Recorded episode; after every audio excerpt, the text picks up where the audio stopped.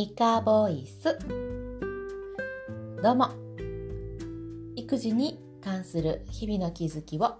経験談としてお話ししています。ミカです、えー、昨日の夕飯がですねピーマンの肉詰めだったんですね。でまあ肉詰めというものを作ろうとしたっていうよりはえ先日、え昨日おとついか。おとついの餃子パーティーをしたんですがその餃子の種が残ったのでそれを詰め込んだという夕飯だったんですが3歳の娘が餃子めちゃくちゃ好きなんですね。で野菜めちゃくちゃ食べないんですよ。まあ餃子の中にいっぱい入ってるんですけどまあまあこれが野菜だってこう目で見てわかるものは本当に手をつけないんですね。で、え、ピーマンの肉詰めに関しては緑の餃子だよって言って出したんです。もちろんね娘ももう3歳ですしピーマン食べないって言ったのにってずっとごねてました。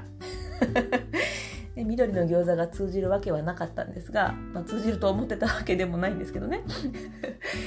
でまあまあ夕飯始まったんですがもうずっとごねててえーとまあ、私たち、まあ、大人はほとんど食べ終わるっていう頃までずっとごねてましたね。で まあ、ようやく、えー、食べ始めてくれたんですけどもえ結果もう本当に出した分全部食べてくれて完食頑張って食べました。いやよく頑張ってくれたなと思います。まあね、味も餃子の味だったんでほとんど種にこう味がついてて美味しいって食べてくれたんですが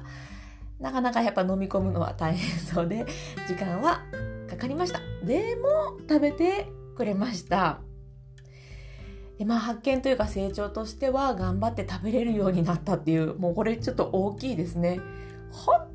当に食べないんですよね。無理やりとかもう全然食べないので。いや食べてくれて嬉しかったですね。それともう一つ。5歳のお兄ちゃん息子がこのピーマン餃子？ピーマンの肉詰めをなかなか食べ始めない妹に対してこう助言というのかな？をしてくれたんですよね。ちょっとそれが嬉しかったんですがあの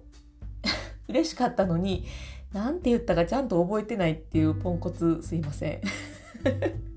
今日の朝ね息子にあれ何て言ってた？って聞いたんですけど息子も覚えてないみたいでまああのお野菜食べないと元気になれないよみたいなことを言ってくれました 多分違ったんだけど 思い出せません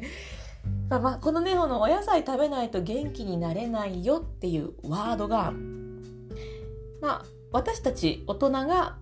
まず息子に対して言ってた言葉だったなって感じたんですよね。でそれを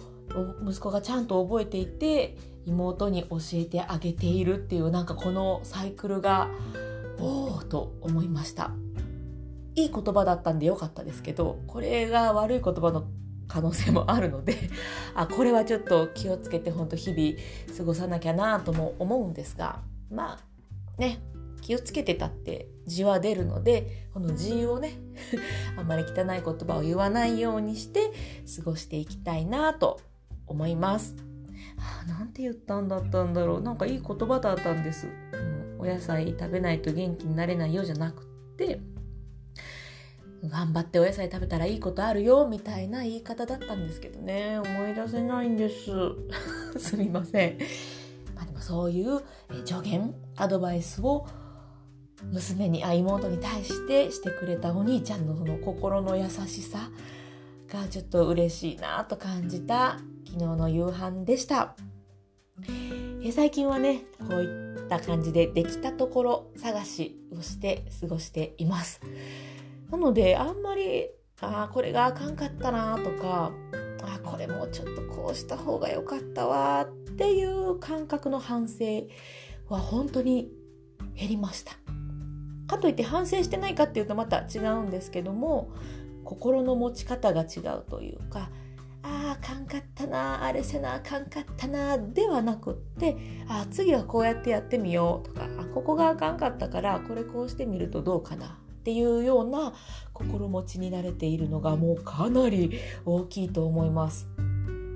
まあ怒ってますけどね何やってんなとか言ってますけど 言ってるけどもなんかそのベースのところで心の在り方が違うので、うん、できたところ探し生活はおすすめしていってもいいかななんて思っています。はい、えー、今日はもう91回目の放送になって着々と100回目に、えー、に向かっているのでなんかね100回目何しようかなって考えてるんですが全然思いつきません。なんかこんなことやってとかあったら是非コメントいただけたら嬉しいです。それではまた。